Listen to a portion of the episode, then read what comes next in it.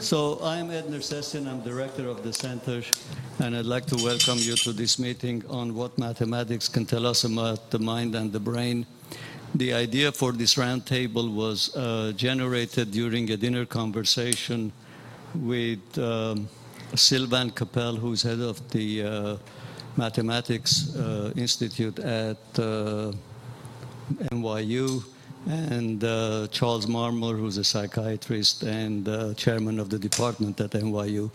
So they thought that this would be a very timely subject for us to have a roundtable about at the Helix Center, and I want to thank them for it. Just briefly, we have a number of programs set up already for the fall, and I'd like to mention them. I think the first one after this is a program on why economists disagree, which will be on October 13th. And we'll have economists from the two sides of the intellectual or scientific areas discussing it. The following day on Sunday, and is it at 2:30?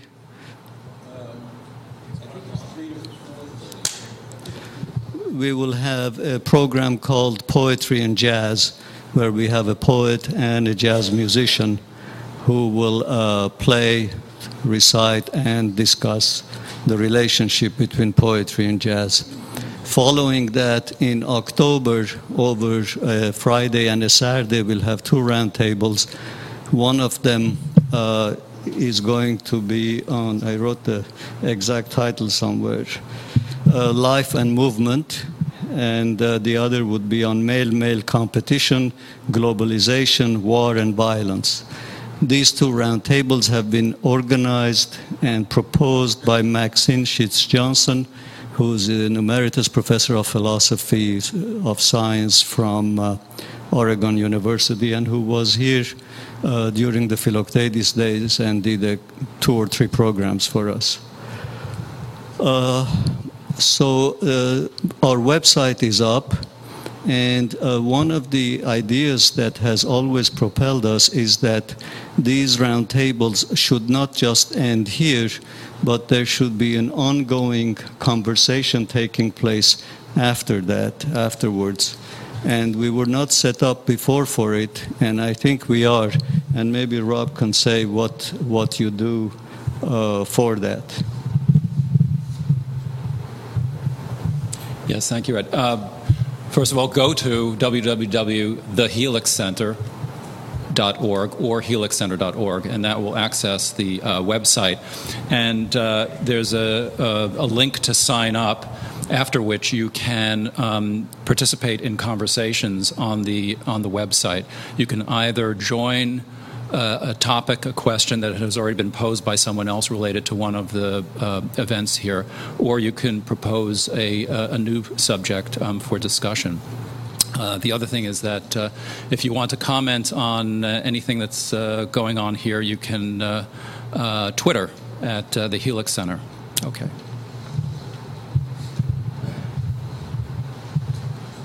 So, as I said, today's subject has a very easy title, but it is a rather complicated subject. And we have people who I think can discuss it, who are leaders in this field. I will start with Ned Block, who's been to us a number of times. He's the Silver Professor of Philosophy, Psychology, and Neural Science at NYU. He came to NYU from MIT, where he was chair of the philosophy program there. He works in philosophy of mind and foundations of neuroscience and cognitive science. Bard Ermentrout, who is unfortunately unable to be here today, but he's with us via Skype, is Distinguished University Professor of Computational Biology and Professor of Mathematics at the University of Pittsburgh. He's written more than 200 papers in math, philosophy, physics, and math, biology, physics, and neuroscience. And He has a software called XPPAUT for the simulation of and analysis of dynamical systems, and has written a number of books, and one of them is available here for you if you would like to purchase it. Ken Miller is professor, Department of Neuroscience, Department of Physiology, and Center for Theoretical Neurobiology at Columbia University. He's co-director of the Schwartz Program in Theoretical Neurobiology and its Center of Theoretical Neuroscience. Is also co-director of its Neurobiology and Behavior graduate program. He serves as vice chair of the Department of Neuroscience. He's a founding editor of the Journal of Computational Neuroscience, recipient of the Alfred P. Sloan Research Fellowship, Searle Scholars Award, Dell Webb Biology Fellowship, National Science Foundation Graduate Fellowship, and author of many articles. All of the people have books, and you can see them after the meeting. George Reeke Jr. is associate professor with tenure and head of the Laboratory of Biological Modeling at the Rockefeller University and a senior fellow of the Neurosciences Institute. He developed the first microprocessor-controlled lab instruments, an X-ray camera, and his Fourier synthesis software was used to solve many protein structures worldwide. Beginning in the 70s, his interest has turned to problems of pattern recognition, perceptual categorization, and motor control, which he studies primarily through computer simulations of relevant neuronal systems. Xiao Jing Wang, am I pronouncing it wrong? Is professor of neurobiology, adjunct professor of physics, applied mathematics, and psychology, director of the Schwartz Program in Theoretical Neuroscience at the Yale University. He's a theoretical neuroscientist studying executive and cognitive function, whose group has pioneered neural circuit models of the prefrontal cortex, discovering a specific neural circuit mechanism for decision-making. He is also studying, I believe, schizophrenia. Yeah. Dr. Wang was a recipient of the Alfred P. Sloan Fellow, National Science Foundation Career Award, and John Simon Guggenheim Memorial Foundation Fellow. Is that it? Okay. So that's it, and we can get going.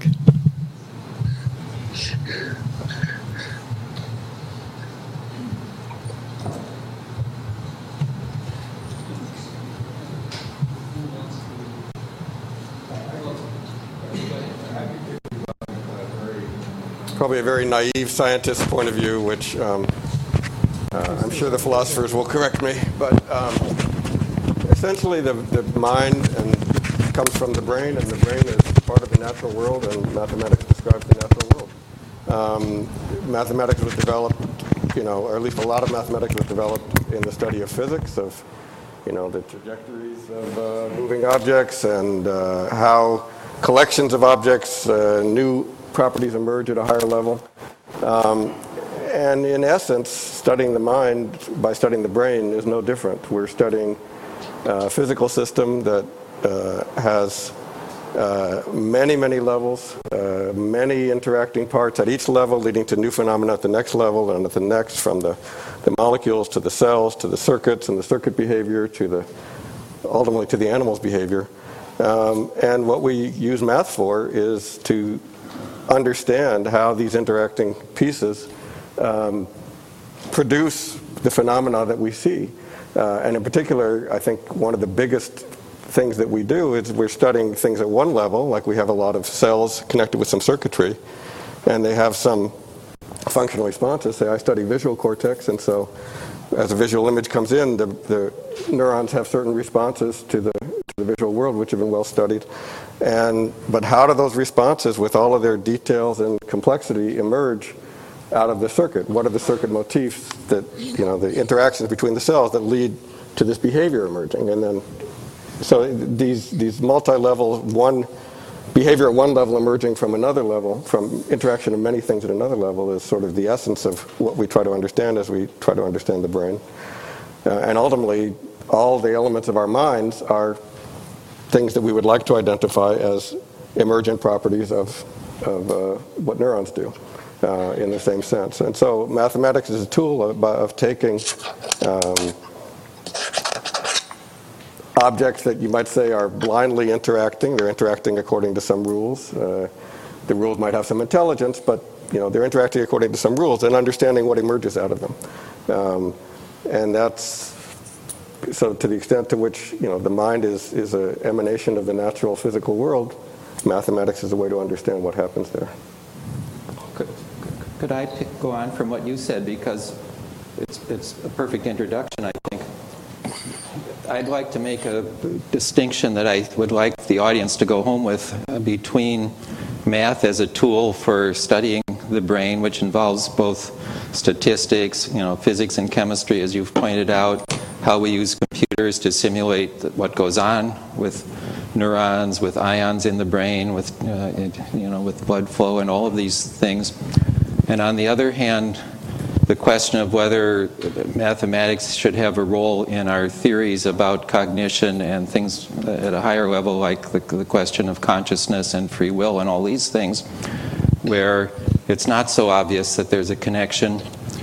I think the place where a connection does come in, and Ned Block knows something about this, is the theory called functionalism, which says that the material that the brain is made out of really doesn't matter. It's the functions that the various parts carry out and how they interact with each other.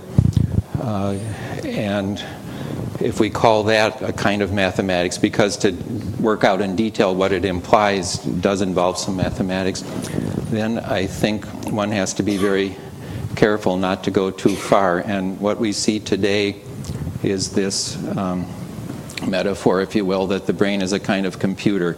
It started out with the first electronic computers after the war, which were called electronic brains in the papers and magazines of that era. And you still hear that phrase once in a while.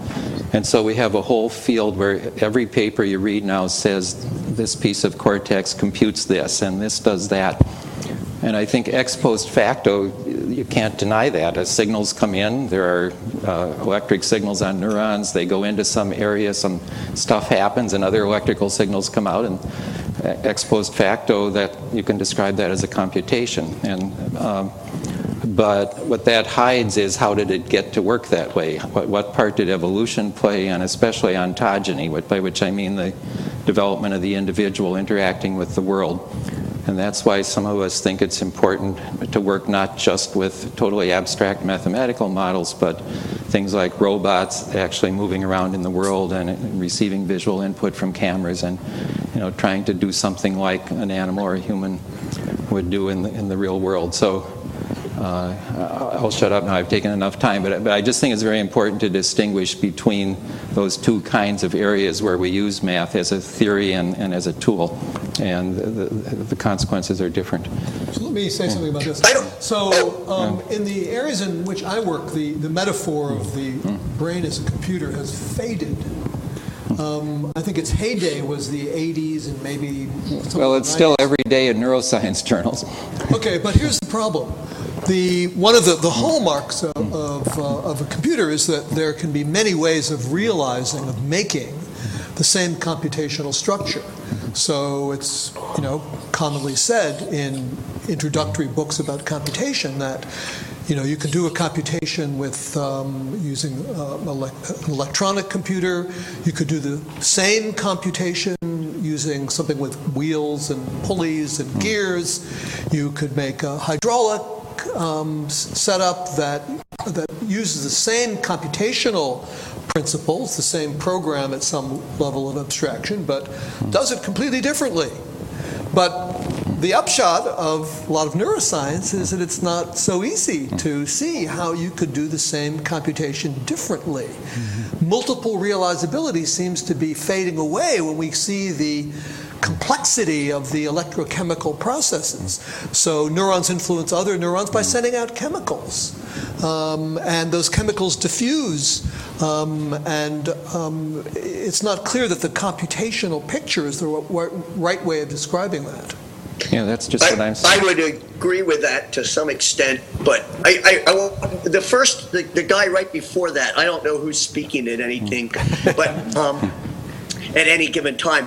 But you know, the idea of robots and external world and internal world. I mean, I don't see how that is of the use of mathematics. Math is all those. And to address a recent point, you know,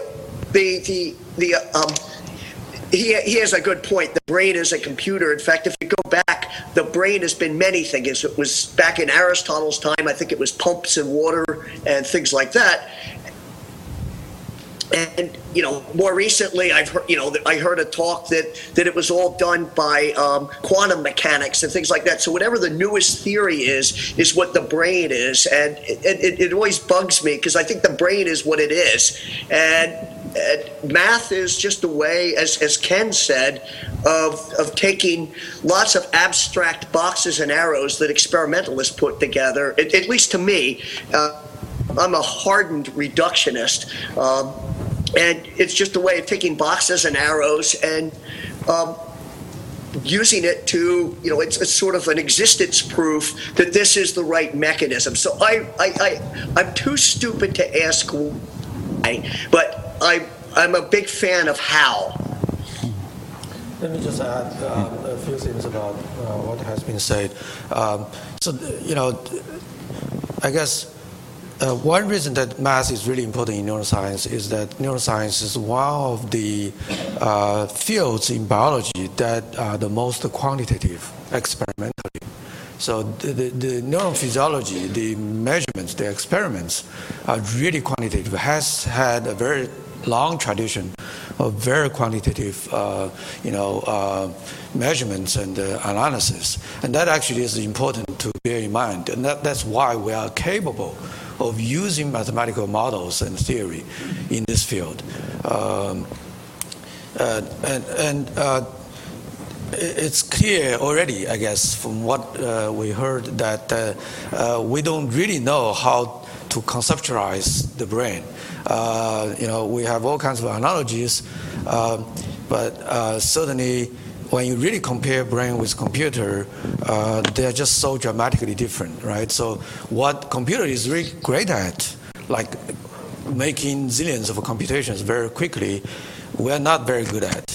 What we are really wonderful at, like recognizing objects, recognizing a face in a crowd, in a fuzzy, you know, foggy kind of environment, computer is incapable of doing. Today's computer, right? So this is dramatically different, dramatic differences between the brain and the computers as we know today. But on the other hand, clearly, if not consciousness, we need to think about the computation. What kind of computations that brain does? So that's, you know, another way of thinking about the connection between the brain and the mathematics. I'm not sure the computation is going to turn out to be so important. You know, as a number of people have mentioned, there are different levels of description. And computation would be important at one level, but not at another. A standard example of this is the explanation of why a rigid square peg doesn't go through a hole in a rigid board, which can be done on the basis of the rigidity of the materials and the geometry of the hole and the peg. So at that level, there really isn't anything that would be called computation. Of course, if you go to the elementary particle level, then you could get an explanation which is computational, but which obscures the simple level of description. So it's not always clear. So I don't think you can, unless you trivialize the notion of computation by assuming that anything is a computation. It's so commonplace that you could regard a river as computing the rate of erosion of its banks as an analog model of itself. It's a computer that computes its own rate of erosion. So you can trivialize the notion of computation, but I don't think we can just assume a priori that the right way to think about the mind is going to be a computational level, a computational way at the most abstract level. That's fair. I guess you could say, so what's the alternative? I guess one alternative would be what really matters is behavior and thought, maybe mental life and our behavior, right? Can you describe those things without talking about the computation? So well, as the guy on the screen said, we're always using the latest technology to describe the mind. And there's a famous paper by neuroscientist John Marshall that goes into the history of this. And he mentioned a few cases. But, you know, at the time of the popularity of the catapult, people's theory of vision was that there's little catapults on objects that catapult a tiny simulacrum of the object into your eye. And then, of course, the famous telephone exchange model of the brain in the early days of telephones. So, you know, the computer is a very notable artifact. And if you trivialize the notion of computation, we can describe everything as a computer. But that doesn't mean that we know now that computation is going to be important in describing, for example, consciousness. Well, I think, I mean, computer is a loaded word because it means, you know, the things that we have on our desks. And clearly, they don't look anything like the brain does. But computation, I mean, I think the reason to use a word like that. I mean, maybe it's a matter of semantics and defining what we mean by it. But, you know, the heart, its biological function, obviously, is to make sure that blood and nutrition, you know, gets to every cell in the body. And so it has to be a very good pump and has to react, you know, pump more and less under different circumstances. The brain is a piece of meat that's sitting inside of our head whose function is in some way to take in information about the sensory world and guide behavior toward the animals, you know, to hold the animals' goals and guide behavior toward those goals. And to me, computation means that you have to process information. And that's the job of the brain. And that's all that computation means to me. But it's very clearly, you know, it's not what the heart does. That's not what the liver does. That's what the brain is for. It's for processing the information coming in from the sensory world and processing, you know, having a built-in sense of the animal's goals and working out the behaviors that are going to achieve those goals. That's a lot of information processing, and that's the reason for me for the word computation. It doesn't process the information anything like a computer does. But it has to process information. Computation are two different things. Is the diffusion of a chemical, is that computation? It can be described computationally, but is it a computation? No, it's the diffusion of a chemical in the brain. So I don't see, you know, it just seems to me to be trivializing the issue to call that computation. Yeah. And what is computation? That's all the question. I mean, people, Stephen Wolfram called his cellular automata computation. And, you know, I think that we're getting hung up on semantics here. And I do want to say that the metaphor of a computer or computation has got to be really careful, because when we do a computation on our computer, if we type the same thing, we get the same response every time. And the really cool thing about the brain is the fact that you don't. And that turns out to be really important, right? Because if you get the same thing every time, then you can't learn, you can't change, you can't adapt. And that's one real difference, I think, the metaphor of a computer and a real brain is that it you know, you don't get the same thing every time you do something. Yeah. What I wanted to add to what Ken said, and it fits right with what you said, is I have a slogan: the function of the brain is not to process information, it is to create information.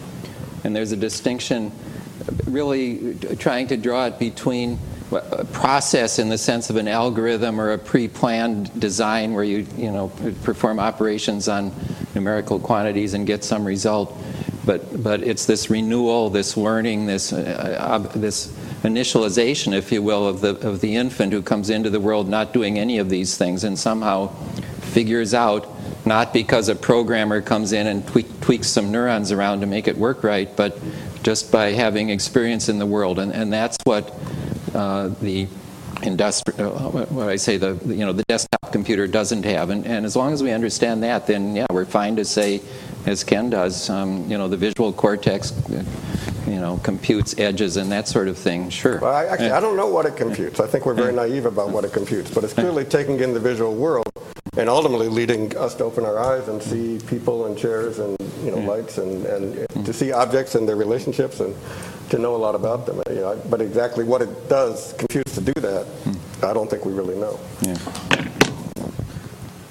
I guess I would just add that it's true that when you ask ourselves or ask people in daily lives, you think I don't really always think in terms of computation. I think what's my goal, what I need to do today. So in that sense, you start with a goal, you make decisions in order to achieve your goal, and you seek actively information from the environment. And sometimes you have to process information forced on you, but there is an active process that the main thing is to try to achieve your goals, right? The behavioral goals. So in that sense, it's not it's different from the certainly very different from information processing from the computer perspective. And it's also always trying to predict. I mean, you get partial information and you anticipate. Nobody you watch somebody a ball and they're automatically nobody is born with Newton's in there, but you figure out how to do this because you're trying to predict trajectories, and you're predicting what somebody's going to say.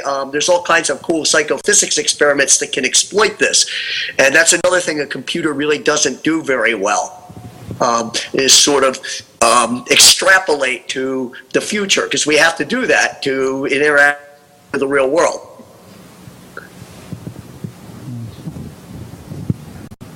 So in terms of the question of the role of mathematics, I'd like to just return to the idea of that's good. Emergence. Thanks, Ken. Yeah, but to the idea of emergence, because for me, where theory plays, and theory is basically building models which are mathematical and computer models to try to put together the pieces to figure out how they explain phenomena, so it's when I say theory, you could substitute math if you like.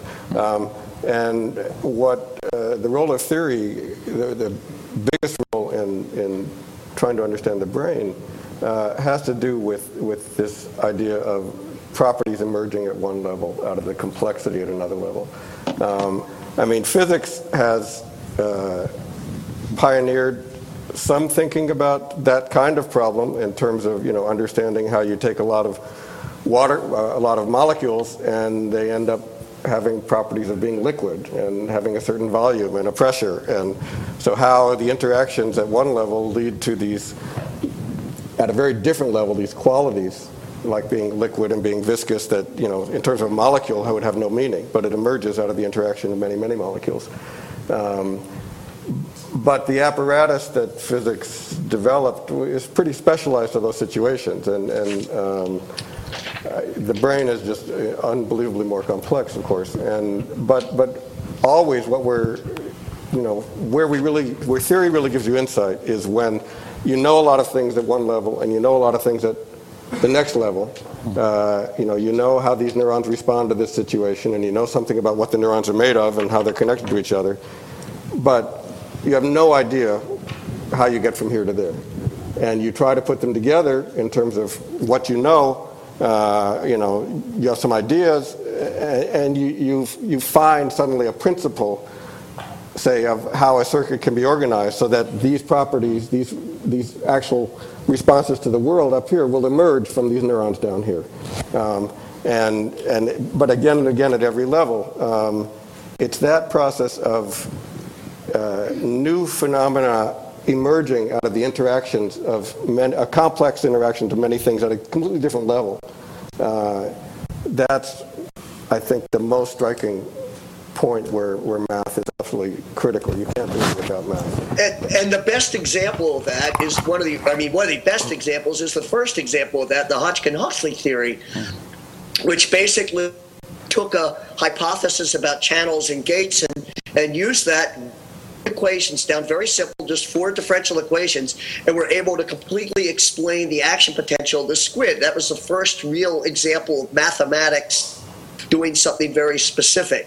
And, you know, I think things have continued on like that. That's exactly what, you know, it's what Ken said.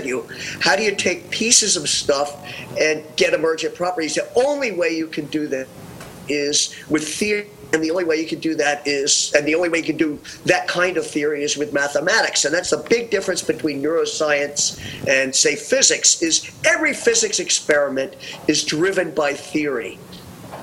And no neuroscience experiments almost are ever driven by theory. And it's just kind of an immature science so far, I think.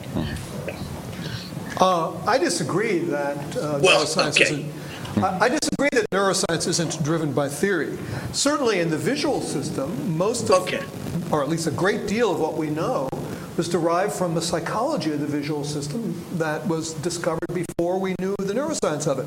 You know, the three kinds of cones, the component process system, that was all discovered by visual psychologists well before we understood the neural underpinnings. Yeah. And Gestalt psychologists who contributed things about what's salient in a visual scene and so forth. Yeah. But he's pushing. Experiments are not. I was making a kind of hard case there. I don't complete. I agree with you guys. It's just not, not completely, but.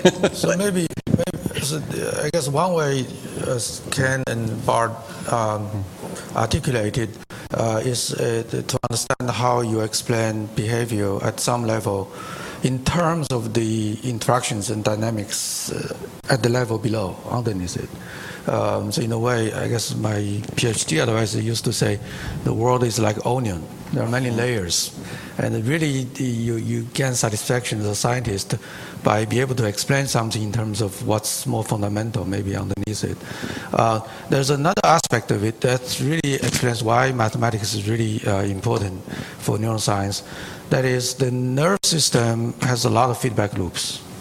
Okay, and there's positive feedback loops. So this neuron excites the other neuron that excites back this neuron, or there's inhibitory, negative feedback loops.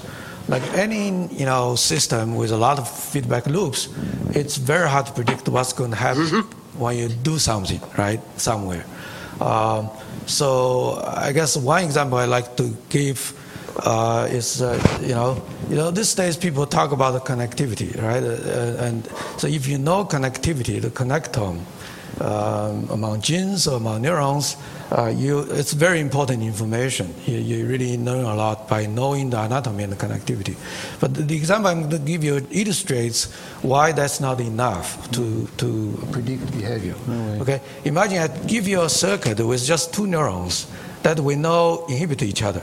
Okay, neuron 1 inhibits neuron 2, and neuron 2 inhibits neuron 1. What are you going to predict? What's going to be the behavior you're going to get?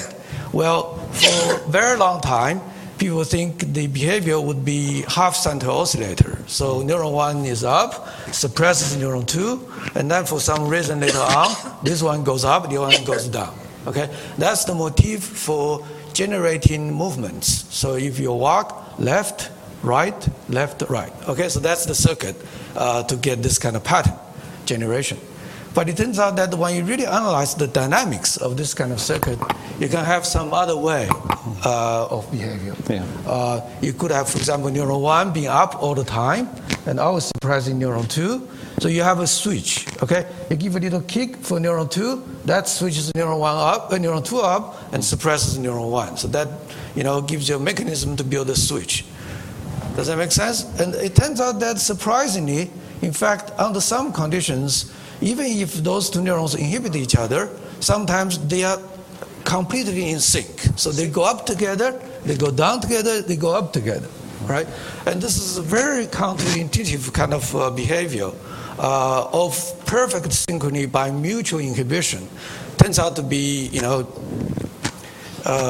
actually happening in real life in the brain. And this is the mechanism now, one of the mechanisms at least, for explaining brain waves that we all see when you do EEG measurements, for example. This is, I think, a very, very interesting example where only by looking at the dynamics with the help of math, we can really figure out what's possible in this kind of system with feedback loops. And actually, let me just build on that because, say in that case, you know, the idea of them working together is essentially they both fire, they both suppress each other, and then they both recover together. And then they're active, they both fire, they both suppress each other. So it gives you a new intuition. You study the math, maybe you hadn't thought of that before. But you write down the equations, you study them, and you discover this other regime where things are going together instead of opposite, which is all you really thought of. And then once the math has shown you this new regime, now I can explain it to you without any equations. So the math often acts like a scaffolding, out of which we could, you know, that we use to gain an intuitive understanding that we can then express without the math, and that's at least when I really feel like I understand something. But the math is incredibly rich. I mean, the full details are in there, but as you study it and you start to see it behave in ways you didn't expect, and then you start to try to work out why exactly is it doing that, you ultimately come up with a story you can tell. And when you can tell yourself a story that explains it, which is a new intuition that you didn't have before, but you discovered it by working on the math and figuring out why it's doing what it's doing, you know, that's the scaffolding of math leading to the intuitive understanding. So are you saying that it's not that you have an intuition and then the math can explain it, but you are saying that the math itself creates the intuition? It leads, well, by banging on the math and the behaviors that you don't understand and figuring out why they're doing what they're doing, you gain new intuitions. Yeah. One thing to it's important in this is that the correct math at one level may be quite different from the correct math at another level. And the example of the computer is a good case. So, you know, the computer operates by these binary elements, but of course, at a deeper level, they're not binary at all. They, you know, they've fluctuations of voltage, but at the computational level, we have to think of them as binary in order to understand the computation. So if I understand correctly, I mean, math has always had a place in neurophysiology because when you talked about electric currents and voltages and so on, so you always had a kind of high school math or college math when I went to medical school, that was there. But what you are saying is that what we are doing is not just understanding what happens, let's say, when a current goes along a nerve, how can we explain it physically and mathematically? But that mathematical ideas allow us to understand things that without them we couldn't even imagine are there. Absolutely. Yep. Yeah, like, you know, how if you press your hands. Press what? And you'll start to see little flashes of light. After a while, you'll start to see, you know, geometric patterns like checkerboards flashing and things like that. So why? You know, what is going on there? And, you know, it's not obvious that you know, this is all probably in the visual cortex, but what's the mechanism? And math kind of gives you this umbrella. And for example, the example that Xiao Jing gave of two mutually inhibitory neurons, one guy making one guy a switch, okay? That's a switch, and it's completely symmetric. One guy can be up, the other guy can be up. Okay, that's an example, the simplest example of what we'll call spontaneous pattern formation. And what math does is give you this sort of broad brush in which to explain lots and lots of patterns that you see. For example, Ken has done lots of work on things called ocular dominance patterns in the visual cortex. And it's all based, and I've done stuff on the phosphor I just told you about, the flicker and pressing your eyeballs, and they all work with the same basic principle of, I guess we call it Mexican hat, that there's excitation, or also we could call it Reaganomics, where you help the guy that you help your buddies and then you inhibit everybody else.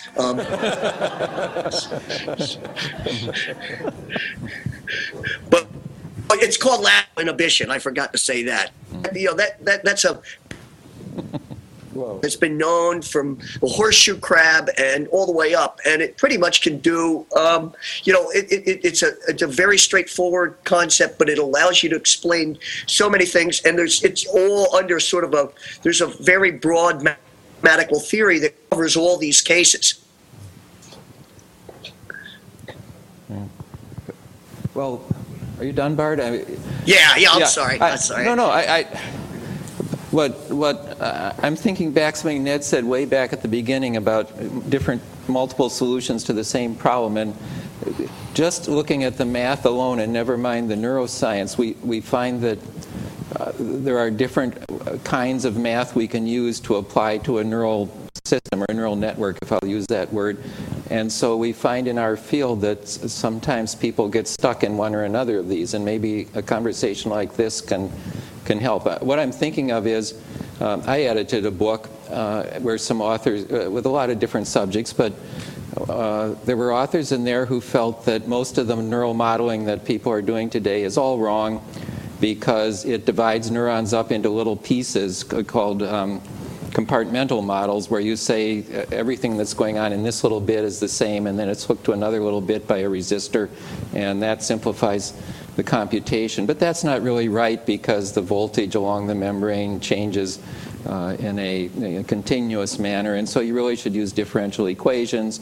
And so what you end up is pages and pages of so-called Green's function solutions and things, and the most complicated system these guys have been able to work out is two neurons talking to each other. And you get a lot of insight from that, and you get a lot of insight from understanding how the diameter of the cable, as it changes as you get farther away from the cell body, affects, you know, how the voltage is changing. And you can go on like that and spend a whole career doing that, and meanwhile you haven't gone to the next level up, as Ken and many of us are interested in. So it behooves all of us who are in this field, I think, to be aware of these different levels and be willing to move up and down among them as befits the particular problem of interest. Maybe what I said is super obvious. Well, actually, to pick up on that, one thing that I think maybe is maybe surprising to people not in the field is that it's not the case that you put every detail into your model. Yeah, right. If you do, you're all is lost. You don't have any hope at all, because there's a couple of reasons. So one is that there's many details. You know, exactly what kinds of channels do you have in the membrane, and what are the physical properties of each of these channels, and how do they respond in which way, and what's their density, and on and on and on. How exactly do your dendrites spread out in space? Most of those details we don't really know. We know that there are such things, and that they have some structure, and we have maybe some range in which they all live. But so the more of these details you put in, the more unconstrained by data freedom you put into your model, the more unconstrained by data complexity you put into your model. And if your model then goes and does something, how are you going to figure out why it does it when there's so many unconstrained details? And so part of the real art of modeling is the art of simplification, the art of knowing what are the key relationships that I want to model. And then I want to understand what emerges. And I'm going to throw all the rest away to simplify, to just understand what do these dynamics of these simple entities that I'm going to model lead to, and can I identify that? Can I then understand what's going on in the brain with this simplification, and then in some way that's testable, that says, oh, well, if this simple structure leads to all this stuff, then it also should lead to this other stuff people haven't looked at, so let's go and measure that. Somebody... I think it's, well, Idan Segev is another theoretical neuroscientist, and I think maybe he was quoting Picasso. I've kind of lost track of the quotes, but they talked about modeling as the lie that reveals the truth. Because you start out with a lie. You start out with a simplification. You have to. And there's actually a big to-do in the field right now. There's something called the Blue Brain Project of Henry Markham in Switzerland, where his claim and belief is that he's going to put every detail into the computer, and out is going to emerge the brain, and then we're going to understand the brain. And I have to say, every theoretical neuroscientist I know thinks that is nuts, including myself. Because something will happen. God knows why. God knows what it depends on. God knows which detail was important and which wasn't. Maybe you can maneuver it to do things like the brain. Maybe you can't. I mean, at the moment, they have some very basic behavior. Things excite and inhibit other things. I mean, nothing very specific. And they say, see, we replicated the brain. But when you throw in every detail, I mean, the essence of understanding that you know, when we build this scaffold and then eventually I can tell you a story, that story can't have 1 billion moving parts in it because our brains can't handle it. And so we don't understand it. Now, if we knew what those 1 billion moving parts were down to the physical details, then, like physicists, where they do know those 1 billion moving parts, you know, in real detail, they can just put it in the computer and see what it does, because they really have control over all of that complexity from the data. But we don't. And so we have to simplify, and we have to come to stories of how some interaction at one level leads to an interaction at another level. So that I do models where very often, sometimes I use more complicated models, but very often I use models where I take a neuron, which is, you know, a spatially extended object with dendrites that are, you know, extending over hundreds of microns that are communicating with each other in complicated ways, receiving all kinds of inputs at different places, and integrating that input in complicated ways. And I describe it as a point neuron that just takes a lot of input, sums them, does a certain nonlinearity to them. But then I study how these interactions, who's connected to who, the circuitry among these point neurons, what behavior that leads to. And lo and behold, you discover things that tell you a lot, give you new insight into how the brain works. Now, we've thrown away a lot of detail of integration, and that worries me. Maybe those details of integration, when we put them in, are going to radically change things. But the fact that you come up with an insight that unifies an awful lot of behavior in a simple way, and that's testable and the tests bear out, that gives me a lot of confidence, although not a certainty, that all those details are not going to overturn what I've learned by studying things at this level. Well, so you learn both by what you can explain and what you can't. If you can't explain something, it shows that the detail was important. Well, no, because you don't know. Maybe you just missed it, right? You don't know why you can't. You know, negative results. When you can, then you've really got your hands on something. Mm-hmm. It's hard to get non-existent proof in these things. Yeah. Mm-hmm. The other thing I think this is building what Ken said is, you know, you start with something simple and you see what it. A support neuron or whatever, and then you use that to build up your model. I think I want to point the other side of the coin. We've been talking a lot about what mathematics can do for neuroscience, but the other thing is what can neuroscience do for mathematics? And you know, there's one of these big questions, or one question that many of us are very interested in, is if you've got many, many detailed models of neurons hooked together, is there a principled way you make a simplified model out of that, and people call this trying to derive a mean theorem from some sort of spiky neurons. Xiao Jing has done a lot of this. I've done some of this. I don't know about the other guys. Ken might have, but again, this requires new mathematics as well, and difficult mathematics because there's noise and stochasticity and things like that. So I think. You know, there's this great positive feedback that neuroscience and math, and a lot of nice mathematics has come out of trying to answer even some of the simplest neuroscience questions. We only heard about every other word of some of that. Oh. Yeah, it's cutting out a lot. Yeah. I guess. Oh, well. You wanted to... Yeah, it seems to be bad right now. I don't know what's the matter. Is it my connection? No. Who knows? We don't know. Okay. You were going to. Oh well. But keep trying. I mean, I'm hearing enough that I can make sense of it. But maybe it's because I know some of the words that are being left out. So. Yeah. We just recap a little bit what Bart was saying. Basically, he's saying that. You know, I guess rephrasing it, you could say, you know, in the past or even today, physics is really a major source of mathematics, right? A lot of physics problems, you know, particle physics especially, for example, has led to many new branches in math. And maybe today, biological sciences, especially neuroscience, in fact, is going to provide a new source for, you know, problems and maybe ideas that will inspire new math. So one of the specific examples Bard mentioned is the so-called mean field theory. How do you go from more biologically based action potential kind of neural models and neural network models to population description? Okay, where you say, you know, for each little group of neurons, you know, they all, within this group, all the neurons are more or less doing the same thing. What I really care about is the dynamics of the activity, the overall population activity of this neuron group. So can I find a systematic way, mathematical way, to derive, you know, more biophysically based spiking neural model to a population description? That's one example. And that's what I said. Yeah. Really? Essentially. I guess I just add it's really true. People actually feel like today there's going to be really a lot of interesting questions, in part from neuroscience, that's going to inspire new math. So, for example, not just neuroscience, of course.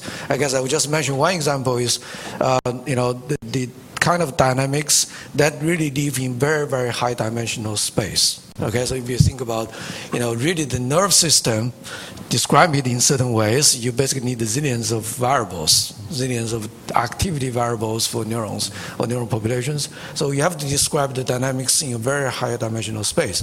And, you know, the math of dynamics in very high dimensional space is true in neuroscience and maybe true in some other scientific branches, given the data we now have today. So, and I think that's one of the examples where, you know, this science, including neuroscience, drives math. Yeah. I can give another example that I just ran into on a thesis committee of a physics student at Rockefeller named Thibaut Taillet-Fumier, who was interested, well, he comes down to the random walk problem, but expressed in terms of a neuron. You have a neuron, some noise sources, the membrane potential is fluctuating around, and a question you'd like to ask is, how long do you expect it will be before one of those fluctuations goes over threshold and the neuron fires? And so if you look at the fluctuations as what is called a random walk in other areas of biology or chemistry, you know, this is a problem where a lot of work has been done, but he was able, by looking at it from the point of view of a neuroscience problem, to produce some new mathematics that adds to that whole body of work. So there's another, just an example.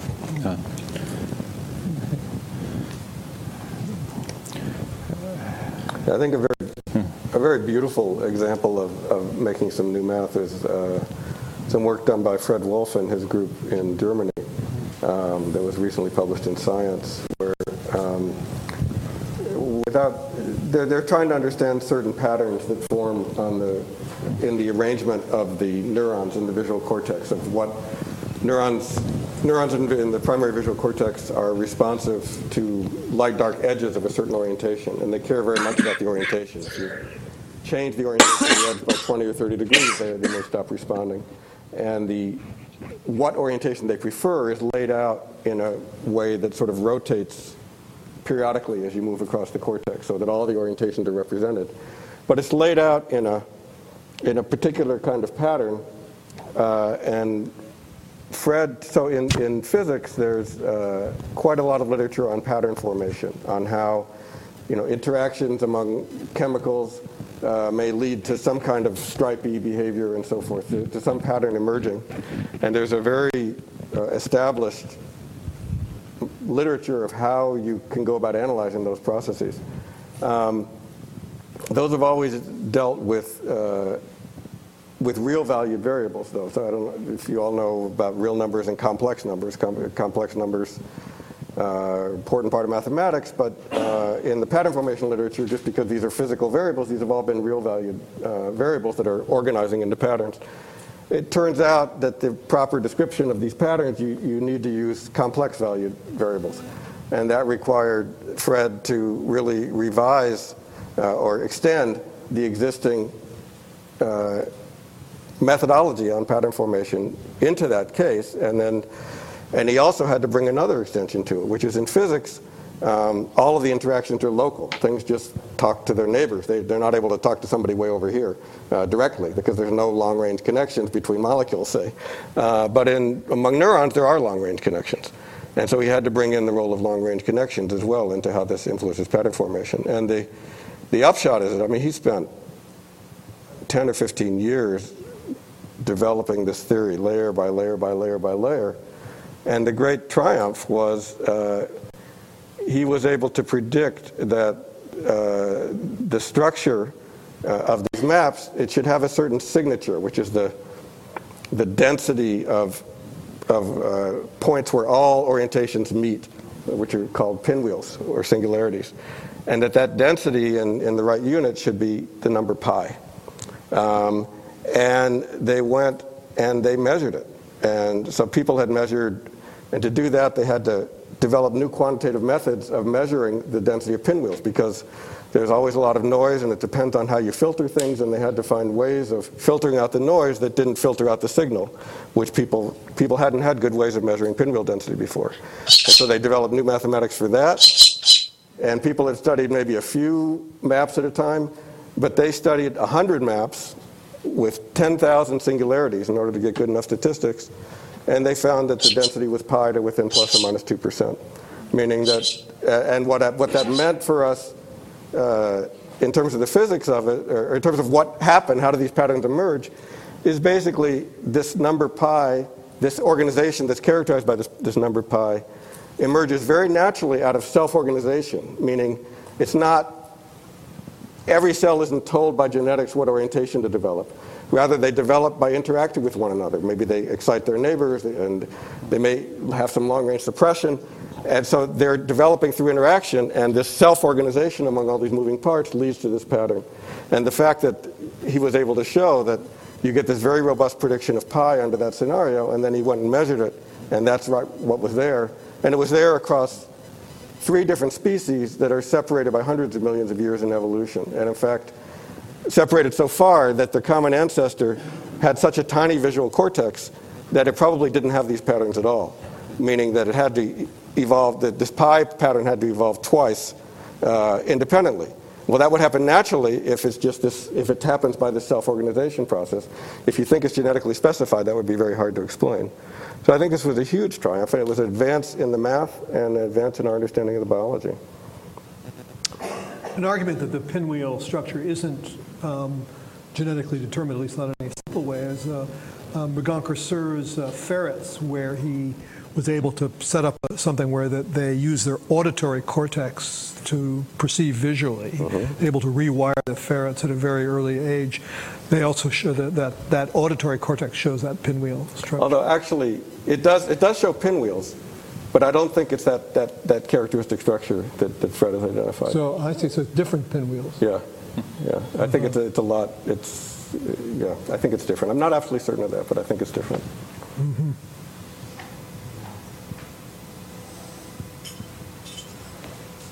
Well, we seem to be at a dead moment, so I'll just change the subject slightly and say there's still plenty of room for new progress in this whole field, and the diffusion of molecules has been mentioned a couple of times. So I just want to say I suggested in a book chapter some time ago that in studying the brain we needed to combine not just what neurons are doing but what molecules are doing, and proposed using a kind of finite element modeling, which is what engineers do who build skyscrapers and bridges, you know, looking at the physics of how little blocks of matter interact under pressure. And this was rejected by referees as being ridiculous, although I thought it might have something to do, for example, with studying tumors in the brain and how a tumor might press on another part of the brain and cause something not to function because pressure might be changing the activity of ion channels or something. But I just saw in a recent document that I'm reading, which is, it's a PhD thesis, that this is now being applied, this kind of idea, in the eye, where people are working on retinal prostheses, you know, and the idea there is to, in a blind person who's lost the visual receptors, it's known that the so-called retinal ganglion cells, the cells that send the output of the retina back to the brain, those are often still functional even when the receptors are not. So the person is blind, but that part of the eye is good. So the proposal, and it's been tried now in in real life by different groups, you know, is to stick some sort of array of electrodes into the back of the eye and stimulate these retinal ganglion cells to provide some sort of prosthetic vision. And so this thesis that I'm reading has done just, he of course never saw my proposal, it must have come out of his own ideas, but the idea of making a finite element model of the fluid in the eye and then using the laws of the laws of electricity and magnetism to figure out how, when you put a little current into an electrode, how does that spread through that fluid and which ganglion cells does it affect, so you can figure out what's the best way to compute what, now in a computer, you know, what stimulus to put into that electrode array to get the most natural vision. So there's a very new kind of extension of what we've all been doing, looking at just one neuron talking to another and taking into account this ionic environment. And I think, you know, this is a very positive thing to be happening right now. You may know more about this than I do. I don't know. I think, you know, you bring up, okay, so it seems we've sort of switched a little bit to pathology, I guess, because this is a bad retina. And can you guys hear me every other word, or do I have to speak twice or I'm okay? Right now. Okay, all right. So, you know, let me give you an example of where math can be very helpful in pathologies is one of the classic mechanisms for Parkinson's disease is something called deep brain stimulation. And the problem with deep brain stimulation is it's really, really stupid. It just does the same thing over and over again, and it doesn't depend on any feedback or anything else. But there's a number of groups, there's groups in Germany and there's groups in the US that have developed much smarter versions of deep brain stimulation based on writing down some for what happens in the basal ganglia, whether you treat them as oscillators or as excitatory inhibitory networks, and by using that, they've been able to come up with techniques for deep brain stimulation. And this could not have been done without the math predicting this method would work. But much more efficient ways of doing deep brain stimulation that won't come on until there's a sense that something's wrong, and when it comes on, it does it much more efficiently instead of jolting it with hundreds of millivolts of stuff. They can do things in much lower levels, and therefore improve things like battery life and also reduce damage a great deal to the brain. Some of that work is going on at Rockefeller, too, in the lab of Donald Pfaff, who I want to mention because he's on the board of this organization that's sponsoring us today. And he has a student doing deep brain stimulation in a mouse model of traumatic brain injury. And they're not, unfortunately, not doing what you say in terms of the math of what the network is doing, but what they have done is to, try out different modes of stimulation, whether it's a random or a chaotic or a pure regular oscillation, and do these different modes of stimulation produce better results in that mouse model. So again, this is something kind of new that's going on in just a few places, and very positive, I think. Especially for this audience, maybe it's also worth mentioning something related. So actually, I'm on my way to a kind of short summer school on so-called computational psychiatry. So there are several places, including Yale and Germany and UCL in London, where people feel like if we are starting to have some understanding about certain mechanisms of brain structures, especially the prefrontal cortex, that are implicated in mental disorders. So if we know something about the circuitry in this part of the brain, so it's not all the brains are really the same. Okay, so we know that there are early sensory areas that are, optimized for information processing, and then there are some kind of more cognitive areas that are more implicated in decision-making and control of our behavior. So prefrontal cortex is one you know, the best example perhaps of cognitive type circuitry that's implicated in many mental illness disorder types. So, there's a sense that, you know, and again, these systems are very complex to just try to understand by intuition alone, and circuit modeling has helped, together with experimentation, to kind of tease out, you know, what really might go on in normal subjects as well as in patients, like schizophrenic patients or autism, for example. I mean, we know a bit about schizophrenia, maybe much less, very little still, but there's something about schizophrenia, but even less on autism, I think. But still, the idea is that if mathematics, really, you know, biologically based model of prefrontal cortex, if such a thing can be done, would provide a very useful platform to really explore what may go wrong if this goes down, if that goes up, you know, if, you know, at the circuitry level. And if that's the case, it really provides a tool for us to also try to understand what really underlies cognitive deficits in mental disorders. And this is just hypothesis and speculation, but the cerebral cortex is, you know, the main, the stuff that makes us smart. It's peculiar to mammals, the part of the brain that evolves specifically in mammals. It's all the folded up stuff you see on the surface, and it's what you see with and hear with and think with, and pretty much I think it's fair to say that your whole conscious life is computed there. I don't want to say where what consciousness is, but let's say whatever does enter consciousness is computed there.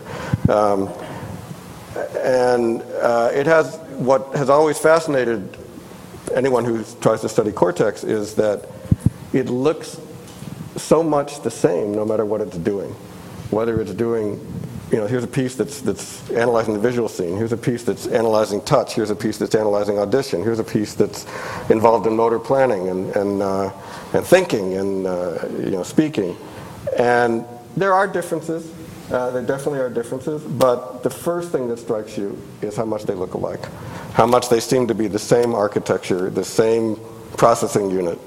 And so it makes all of us dream, at least, that there is a fundamental processing unit that was invented in mammalian evolution that's very good at doing something, which, when we really understand it, we'll be able to fill in what that something is, but something like being able to take a varying world, find invariant structure in it, represent that invariant structure associatively, and then do that again and again and again.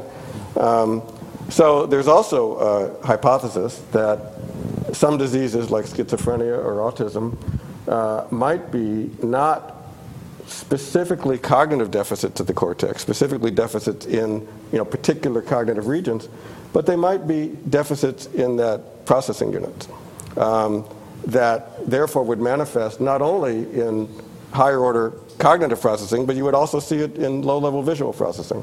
And indeed, in schizophrenia, for example, there's something in much of sensory cortex called surround suppression. It's the lateral inhibition that Bard was talking about before, which is that if I have a neuron that responds to some visual stimulus here, then what's around it, the context, can suppress the responses somewhat.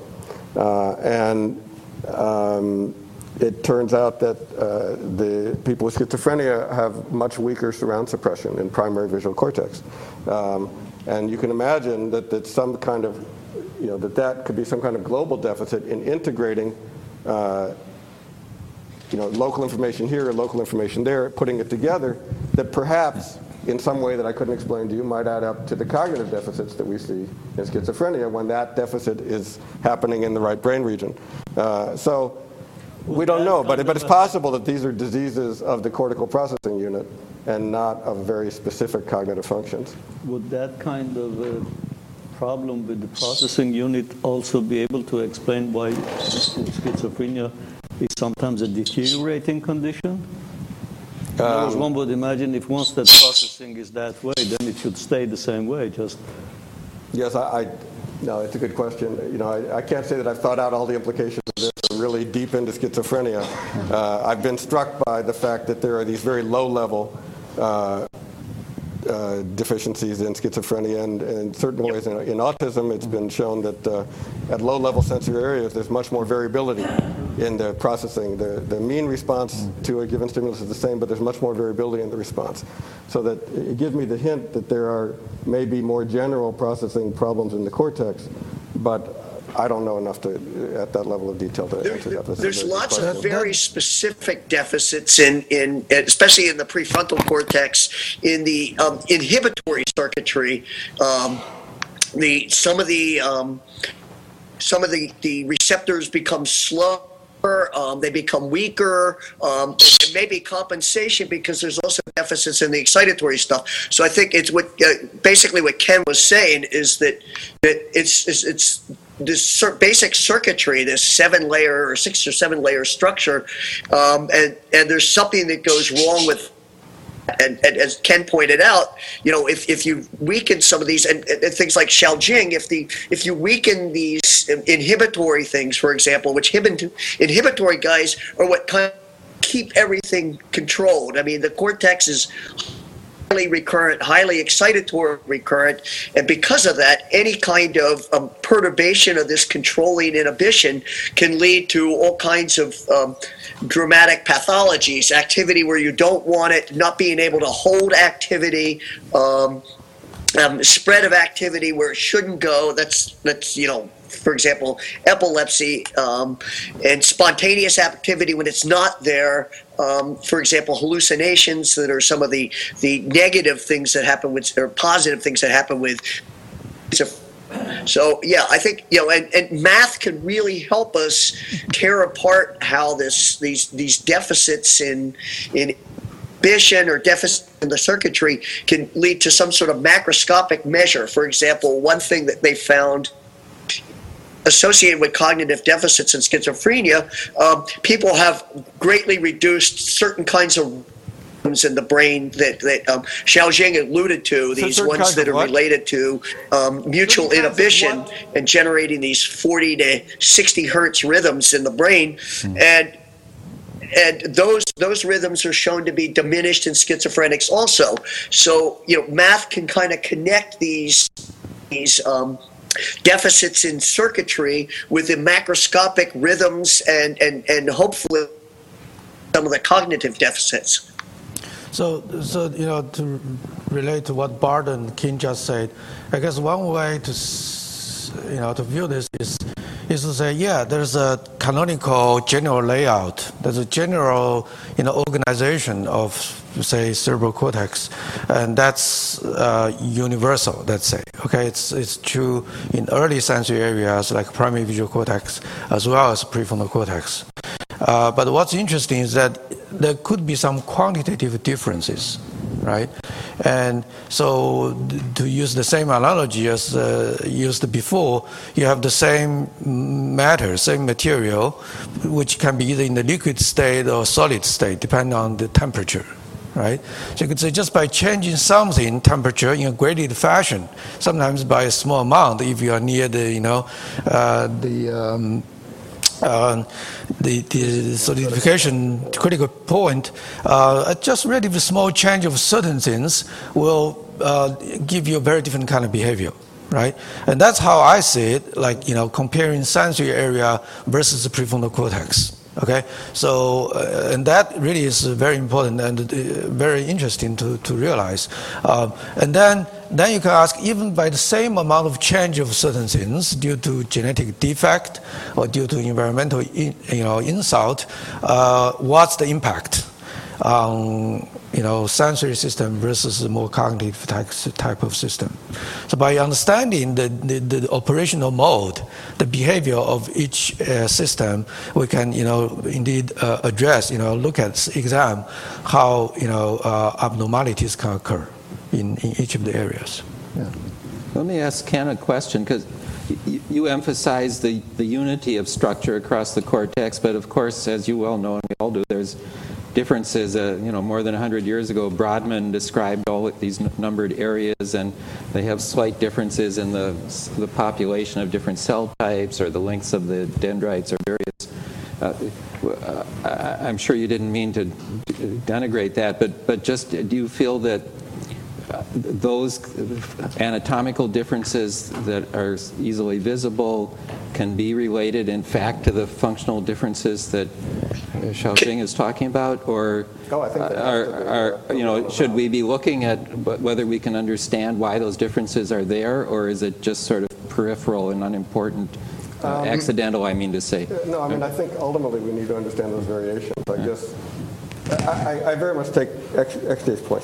Sorry, we call Xiaojun XJ. So that's what I'm used to calling him. I very much take SJ's point that there may be some commonality, but it may be operating in a different regime. And in particular, one difference that's very well known is that in primary sensory cortex, the excitatory neurons make much fewer synapses onto each other. So an individual neuron in primary visual cortex might receive 700 excitatory synapses, but in prefrontal cortex it might receive 20,000 excitatory synapses. And that has an obvious, theoretically what you expect from that is that the place with 20,000 excitatory synapses is much more likely to be able to generate its own activity in the absence of a stimulus, which in fact is one of the big differences between frontal cortex and primary sensory cortex, where without a stimulus, there's some background activity going on, but it doesn't generate the kinds of activity through the stimulus. But frontal cortex has to generate its own activity. It's got to make motor plans and make the animal go.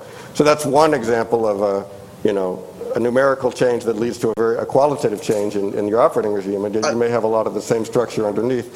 I'm sure that's probably, if we got down to every one of Brodmann's areas, every one of them would have some specialization that gives us every specialization in structure has got to be there for some specialization in function, and we don't know what it is. But I prefer preserved it, so it must do something. Yeah, I prefer right now to try to focus on what is the basic operation of this unit rather than before we tackle all of its variations. But I do think between sensory and motor, those are really two fundamentally different things that we need to each understand. Well, how about I want to add something, if I can. It's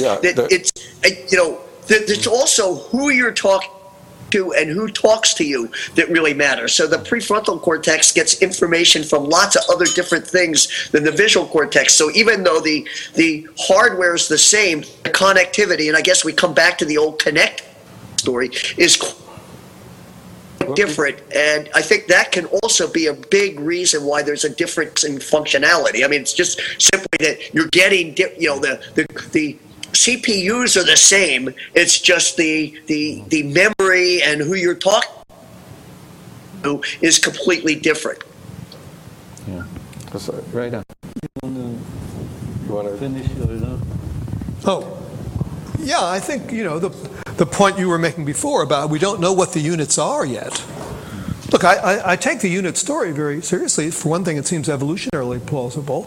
We know that there's plenty of reason to think that the increase in cortex that we have from earlier stages is just duplication. We have all these areas that seem to be basically descended from retinas that, we needed more cortex to make another retina. So there does seem to be some reason to think that from an evolutionary point of view, it's a matter of just duplication. But it seems amazing that we don't know what these units are. Well, they're incredibly complex. How many neurons in such a unit would you say? What's the size of the unit? So what we think of as... What do you mean by it? Yeah, I mean, the unit is a totally hypothetical, speculative object right now. But what's commonly thought, going back to the work of Hubel and Wiesel 40, 50 years ago, is that about a square millimeter of cortex is sort of processing a local bit of information, and that contains about 100,000 neurons. And then, when you consider though that these different units are talking to each other, because you don't only process local information, you're modulated by your context. So how big should we take the processing unit to be? But that gives you a I've asked beginning. The same question to other neuroscientists, and sometimes I get the answer 10,000 neurons. It just shows how hypothetical it is if we don't have methods of estimating that? Well, I mean, we know how many neurons there are in a given area, but the question is, how big an area should we call a unit? Yeah. He has to leave at 4:30, so I'd like to move it towards question time, if possible. Sure. Oh, sure. Yeah. So any questions? There's one back there. You have to go to the microphone.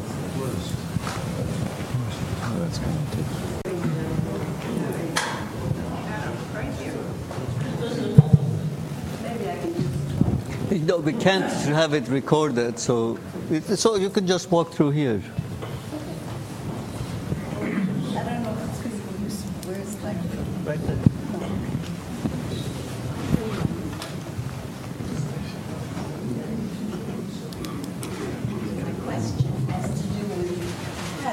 Much of what goes on in the brain depends on pattern recognition all the time, every perception that we make, every thought that we have. And the whole world of metaphor depends on a more sophisticated pattern recognition. Now, my simple question is it conceivable that there is some mathematical expression of whatever matches one pattern to another? Because we can't work without it. That's my question. I think that's the holy grail for understanding cortex. I mean, I think we will get there, but we're not there yet. So just to say something about what we know about pattern recognition, what we don't know. So it was shown a long time ago that pigeons can recognize patterns that we have not been able to make a machine that can recognize. So, for example, it was shown, I think, 30 years ago that you... So this was done by a famous, maybe infamous Harvard psychologist named Herrnstein. He got a bunch of pictures from the National Geographic, that some of which had people or parts of people in them. Sometimes they were like, a tree trunk with some fingers on one side, and others that had no people in them or no parts of people. And he got pigeons he trained pigeons so that they could recognize the difference between a picture that had a person or a part of a person. And they did very well, better than some of the students in his lab, because actually they're flying things. They could do better in aerial photographic, they could do better in aerial analysis. We don't have any kind of artificial pattern recognizer that can do that. We don't know how it's done. So, but I do believe that when we understand it, we will understand it mathematically. Yeah. That is what until you can describe mathematically how you take the image and what you do with it in order to recognize the pattern in it, then we won't understand that. And I think we will understand it. My own feeling is that we're not going to figure it out by trying to invent algorithms. We're going to figure it out by studying how nature did it, which is how our brains do it. Because I don't think we're smart enough to reinvent that ourselves. I think we have to discover it. It's an important point that I agree with what you just said, but it reveals a real tectonic shift in this field, where there was a time when people thought they could discover it. They could discover these just by thinking about it. Just by thinking about it. Yeah. David Moore. Yeah. No, the analogy I like to make is that quantum mechanics is the weirdest theory. I mean, you get used to it and it makes sense to you, but never in a billion years would anybody have figured it out just by thinking about it. Physicists had to knock their heads on atoms and the weird way that atoms behave, and knock their heads again and again and again for decades, until they finally somehow knocked their heads enough that they managed to get to the point of quantum mechanics. And then it started explaining things. And I think understanding how the brain instantly recognizes things, and I think it's in the same category. Yeah. I know there's a line over here, but I really want to throw in two things. First, famously in that Herrnstein experiment, people complained, just what you said, that the birds fly around so they would know about trees. So he got the pigeons also to recognize scenes that had fish or not fish, which the pigeons had never seen. But no, my point was going to be, we don't know how this works, but I firmly believe that part of the story is going to be what I've said earlier this afternoon, the interaction of the young individual with the world. The way we're going to recognize patterns that connect with each other is because they occur together in time or space, on and off during development, and parts of the brain are, I believe, wired in such a way as to respond to those connections. And that's what you cannot get by describing patterns geometrically or, you know, with words. It's all part of a scene. And we know that we recall things in connection with stimuli that were part of that scene when we first saw that pattern that may be totally unrelated. You know, I recognize a certain Beethoven symphony because when I played the record years and years ago, there was a scratch at one point, and that scratch is in my brain at that point in the music, and that's how I know that with that piece. So, you know, it's the whole surround, not just one thing that makes patterns. Okay, I'll shut up. My name's Larry Amsel. I'm actually a mathematically oriented psychiatrist, which is a relatively rare thing. In 2003, I organized the first symposium at the American Psychiatric on game theory and psychiatry, and it was roundly ridiculed. I just have to, you know, it and I were roundly ridiculed for this notion that game theory could be applicable to psychiatry. So I've been thinking about these ideas for a long time, and I want to thank this panel for bringing this here. I think it's absolutely fantastic and cutting-edge kind of discussion. I'd just like to say that if the hypothesis for today is whether or not the mind can be described by mathematics, I would consider the negation of that. I mean, if the mind cannot be explained by mathematics, how could you possibly explain it? What other language are you going to propose to do it in? First of all, you're irreducibly a dualist if you propose another language. If you propose another language, you're irreducibly a dualist. Second of all, you're rejecting evolution because evolution is about maximization under competition, which is mathematically solve only a mathematically solvable problem. Third of all, you would have to propose that there's some brain-dependent language that do a better job than mathematics, which I think is as close as we get to a brain-independent language. Thank you. I don't think we need any comments on that. I don't think anybody will disagree with that here. Oh, I don't know. Maybe the philosopher. Okay. That's just. So if the notion of statistical mechanics leads us to conclude that phenomenon like pressure emerge from the interaction of molecules, is it the prediction of the panel then that a complete physiological and structural description of some neural system is going to then lead to the deduction that we have in front of us a cognitive system?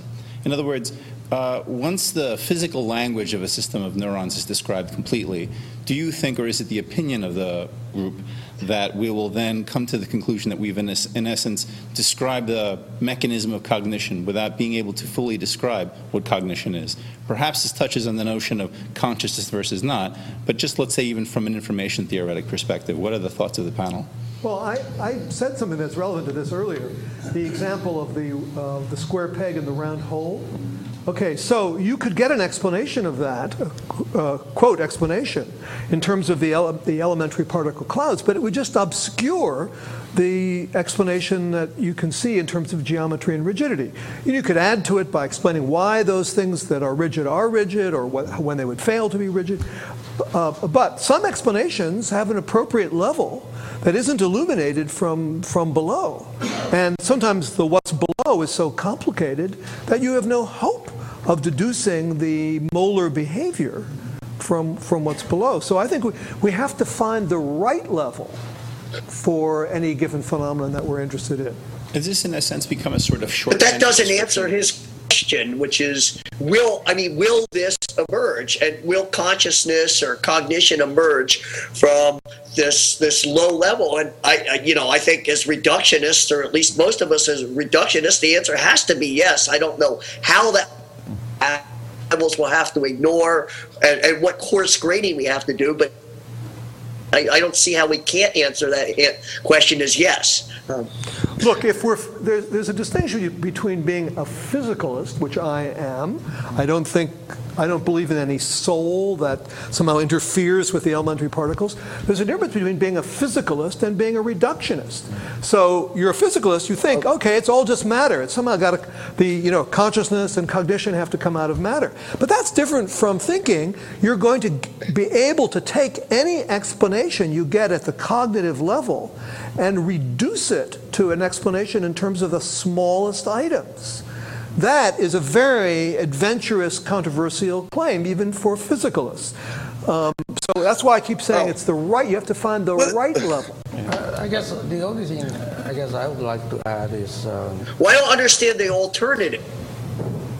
Well, maybe the thing, I guess it's probably fair to say that for very good reasons that neuroscience has been for a very long time focused on early sensory information processing and the motor behavior, but it's becoming more and more common now that people feel like you can study the neurobiological mechanism of cognitive processes, such as decision-making in a rigorous way. So, and that's a sea change in my mind. So many things that people thought were in the realm of psychologists are now really being studied in a very cross-disciplinary fashion with cognitive psychologists and neurophysiologists and computational theorists working together to understand really the mechanism of even cognition, I would say. In answer to your comment, it seems that one of the aspirations then is to be able to come up with a descriptive mechanism to talk about very high dimensionality systems. In a sense, for any of us, it's very hard to do that in any discipline, it seems. And so for such an, perhaps the most exceptional high dimensionality system, it seems very hard to talk about any micro or macro phenomenon other than the physicality. From a CS person's point of view, it's hard to talk about. We can come up with dumb little models. It seems that logic itself has some problems with it, but I'm just very curious as to what practicing neuroscientists think of this. Thank you. Yeah, I mean, I think every mental entity has ultimately got to be understood as some, in neural terms, and will be understood in neural terms, except maybe consciousness itself. Given all of this is going on, why do you have a sensation? I don't know that ever can be answered, but. But at least the every mental structure has a neural substrate ultimately, and that that's an article of faith, I think. Yeah, but I would distinguish between has a neural structure, is grounded in the neural structure. That's on one side. The other side is can be understood in terms of that neural structure. So there's a level of understanding. You can't always get more understanding by going to the smaller and smaller parts. Yeah. So I think that's you work upwards. You work upwards. You get the little guy to explain the next guy and so forth, and then you work. I don't see why this is such a contradiction. You work downwards too. And sometimes the downwards is better than the upwards. Yeah, oh, I agree. You have to meet the two ends at some point. Yeah, I mean, I think the point is that you're not going to describe the brain in terms of elementary particles, but it is ultimately made of them. You've got to work at some intermediate level of structure to understand the next level of structure.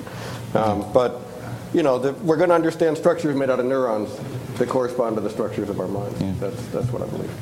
Maybe it's time to throw Penrose in here just briefly, right? Because if we're physicalists, and believe that it's all done with matter, still there's distinctions that we haven't made yet, and there are people who try very hard to bring in stuff that we can claim is physical, but we don't. It's so complicated. Quantum mechanical fluctuations in microtubules in neural neurites. Yeah, and so I think all of us believe that's probably wrong, and I think we can understand how it might be wrong just because of all the complexity of these levels that we've already talked about are enough to explain it. But that's an intuition; it's not a proof. So that remains to be seen, but it'll still be physical. I think that there's no argument. Go ahead. Hi, Ron. First, I want to hear I love what you said today. I'm sorry. Sorry for the language, but I'm the kind of people who like to formalize life and whatever. Even my speech, for example, this is why I was late tonight because for example, my husband speaks in such a, let's say, in a linear way, while I speak or think in three-dimensional way somehow. I mean, I start and I open a parenthesis and I close and I remember exactly where I opened it. And then I open another and so on. After the third parenthesis, he says, is bored, but I know that some people is not bored. It depends on which people I'm talking with. I mean, and for example, two days ago. Is that the new parenthesis or is that your? Sorry, this is one of the first parentheses. Sorry. 2 days ago, I was, let's say, bored about some online agendas because I couldn't put inside what I was thinking about. I mean, also because my email address was hacked twice, so I prefer to do something simple. And I started putting some sticky notes on the mirror. Look, okay, let's say the pink one for projects, the blue one for contacts and meetings, like this, the yellow one for all the other stuff on the internet I have to do right now, tons of this, and the green one for something all but the PCs, which means, okay, you have to get up from your chair, I have to get out. And then I start to divide into columns and rows, because I work for databases since 15 years ago. And so in initial sticky notes, I put a kind of bullet points. So, I mean, sometimes I realize that my mind is like a database. And that's why I love math, physics. For example, I remember when I studied physics, the first physics, after a while, I stared all what I had all around because everything happens. It comes from a dynamic law. So even a pen falling down, I stared at the pen because that pen was connected with this and this and this. So what is full of math, physics, and whatever. And thank you for letting me understand better. Thank you. Thank you. Sorry about that. Okay. Thank you. I want to tell to the guy who is on Skype or whatever. He told about I don't know his name. Sorry. Bard. Anyway, for all of you, he told about computers. He's still listening. Computer's behavior is always the same. Starting from an input, you can have always the same output. Well, this is about we can call them deterministic algorithms, but in logic there are also non-deterministic algorithms, which are like this, something that can happen in different way, even the starting point are the same, but it's hard to develop in a computer. That's it. Okay, thank you. Thank you.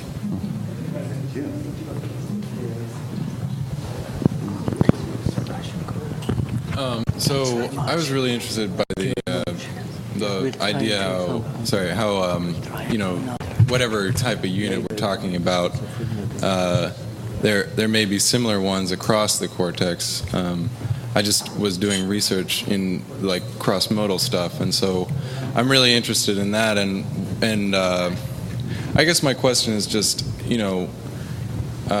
you think that even though we're talking about reproduction of units in a biological way, it may be just sort of the most efficient way of, growing the brain through time, but there could also be this byproduct which, contributes to our sort of unified experience of the world in the sense that these units are similar and therefore can maybe communicate to each other more easily.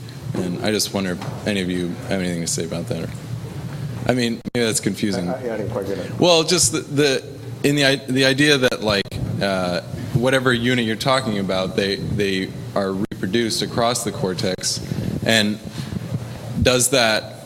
I mean, do you know if that has any? Does that have any effect on how easily they communicate to each other, and how something happening in the visual cortex can be referred to something in the auditory cortex, or is it just really,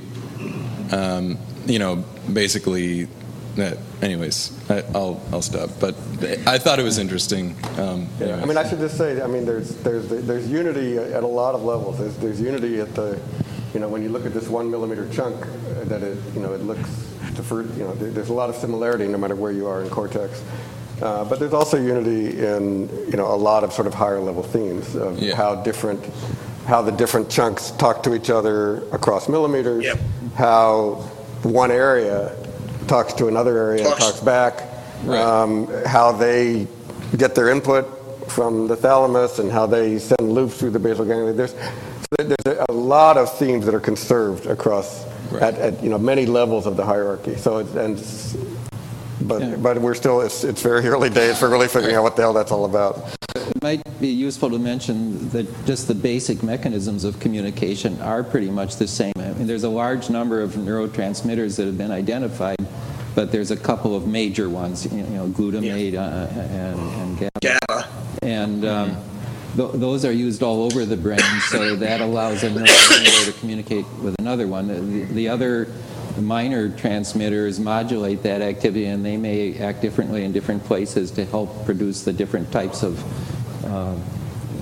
functionality that exists in those different places. But the overall scheme is very, very much the same.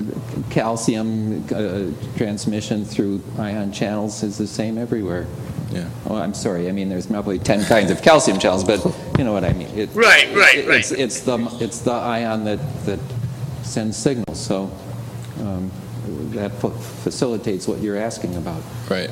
I guess just to crystallize, my question is, if you have one unit over here and another unit over here, and they're similarly structured, the brain's whole function is to communicate things to two different areas. And so does that, I mean, since you guys know so much about this stuff, does that similarity in structure in different areas, does it often facilitate the communication, or is that an unrelated thing? Is it just, I want to hear the frequency I mean, you can. I can sort of.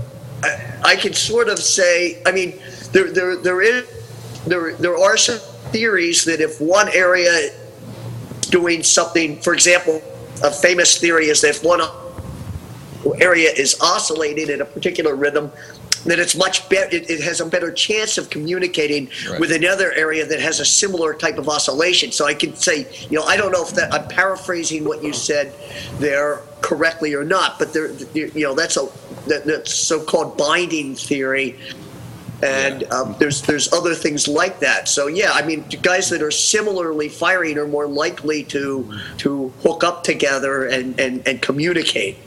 And there's one other thought I have is just, I mean, the big commonality that you see is this 6-layer structure of the cells. And although we don't know exactly what it means, it's clear that sort of different kinds of input enter in different layers with different functions. So so-called feed-forward input comes into layer 4, top-down input tends to come into layer 1. So we don't understand what that's about. But there is a commonality there, which probably means that anybody who sends an input into layer 1 of somebody else, that has a certain meaning, as opposed to sending it into layer 4 of somebody else. So that's maybe along the lines of what you're thinking about. That helps. Thank you. Yeah. Okay. Thank you. I just wanted to comment, since I'm here at the mic. The metaphor is another way that different parts of the brain communicate using this sensory language, like sharp cheese, loud shirt. So you're getting it into play. My comment is about using mathematics to infer physiology and vice versa. And the question is, when the architecture of the brain starts to tweak a little bit, like in multiple sclerosis, you lose some myelin. In autism, you have shorter connections as opposed to the long connections in the brain. You have more white matter as opposed to gray matter. In dyslexia, you have sort of a neurological junk drawer of cells that aren't aligned.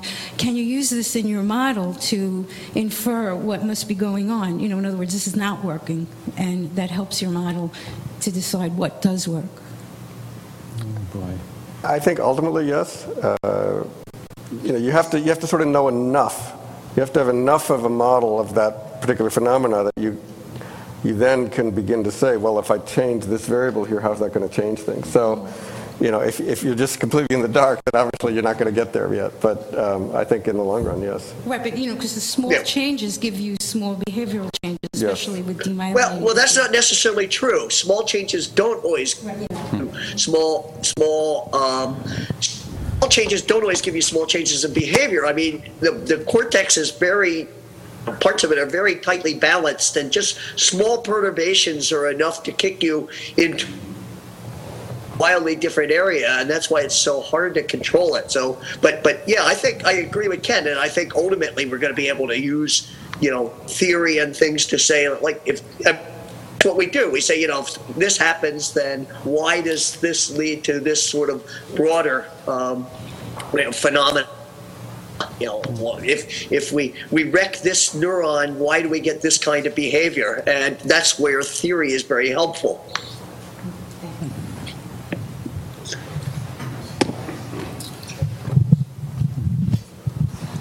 Directed initially at Ned, of course, anyone else subsequent to that. My question is focused on the importance of the known differences between the predictive, respectively, the predictive and conformational values of a mathematical description of an observed system.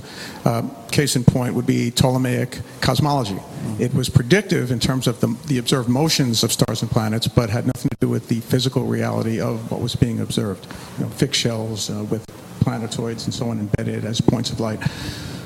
More to the context at hand would be the Blue Brain Project, where the columnar stack has been modeled mathematically so that there is some allegiance to the input-output signaling, but it says nothing about the physical structure, inherently about the physical structure of the columnar stack. So I wanted to ask Ned and others, is that important to a physicalist such as myself? It is. But how important to the value of a robust mathematical theory of the neocortex? Well, you know, there's a kind of platitudinous answer, which is, you know, this is a text. The Ptolemaic astronomy system is a textbook case of how prediction by curve fitting isn't much use.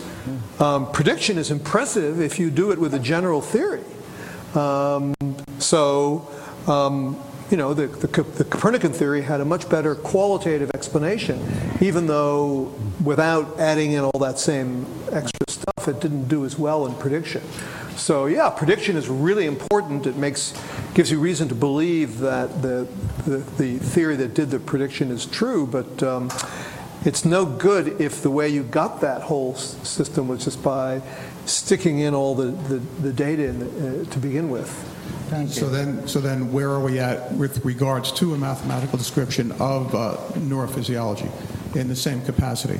Is it necessary for, and this has been touched on earlier in earlier questions and so on, but how critical is it that at some point, for example, with string theory, we don't know because we don't have the technology to investigate that level of scale just yet, maybe a 14 gig electron. Yeah, look, I think everybody would agree that we're at a very early days in neuroscience, and we don't have a lot of the theoretical structure that will allow us to do the kind of explanation we want. We don't even really know what the units are.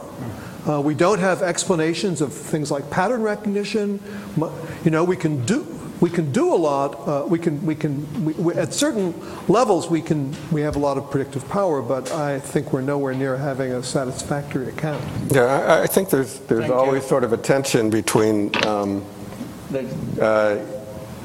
you know, the details of your predictions and sort of the extent to which you're getting the structure of things right. I mean, ultimately what you're looking for is you want to really generalize. You know, you want to predict something that wasn't what you put in to begin with, you know, and you want to be capturing a structure that gives you new insight into stuff that wasn't what led you to start thinking about it. And, you know, you're never in neurobiology right now, you're never going to get things quantitatively very precise because there's just too much stuff going on that you're not incorporating while you're trying to capture sort of some basic relationships. And yet you can make a lot of qualitative and to some extent quantitative predictions that you can test and verify. But what you really want is the insight that gives you, you know, that gets the structure right, and so that you can generalize to new domains with it. Go ahead. From a different standpoint, I wonder if a more humanistic aspect of people can be explained with the models that have been discussed and explained here. For example, affect or emotion, why somebody will react to a particular event with joy, somebody else with sorrow, another person with anger. Can any of this be explained or predicted on the basis either of a statistical mathematical model or a physicalistic model? Not today, but over someday. Over time. Thank you. We will stop. We'll stop. Why don't you say those? Certainly.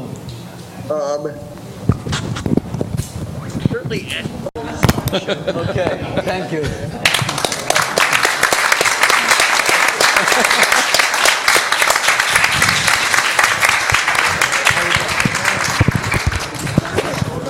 Yeah. Because he always cuts me off. Well, we don't, but yeah.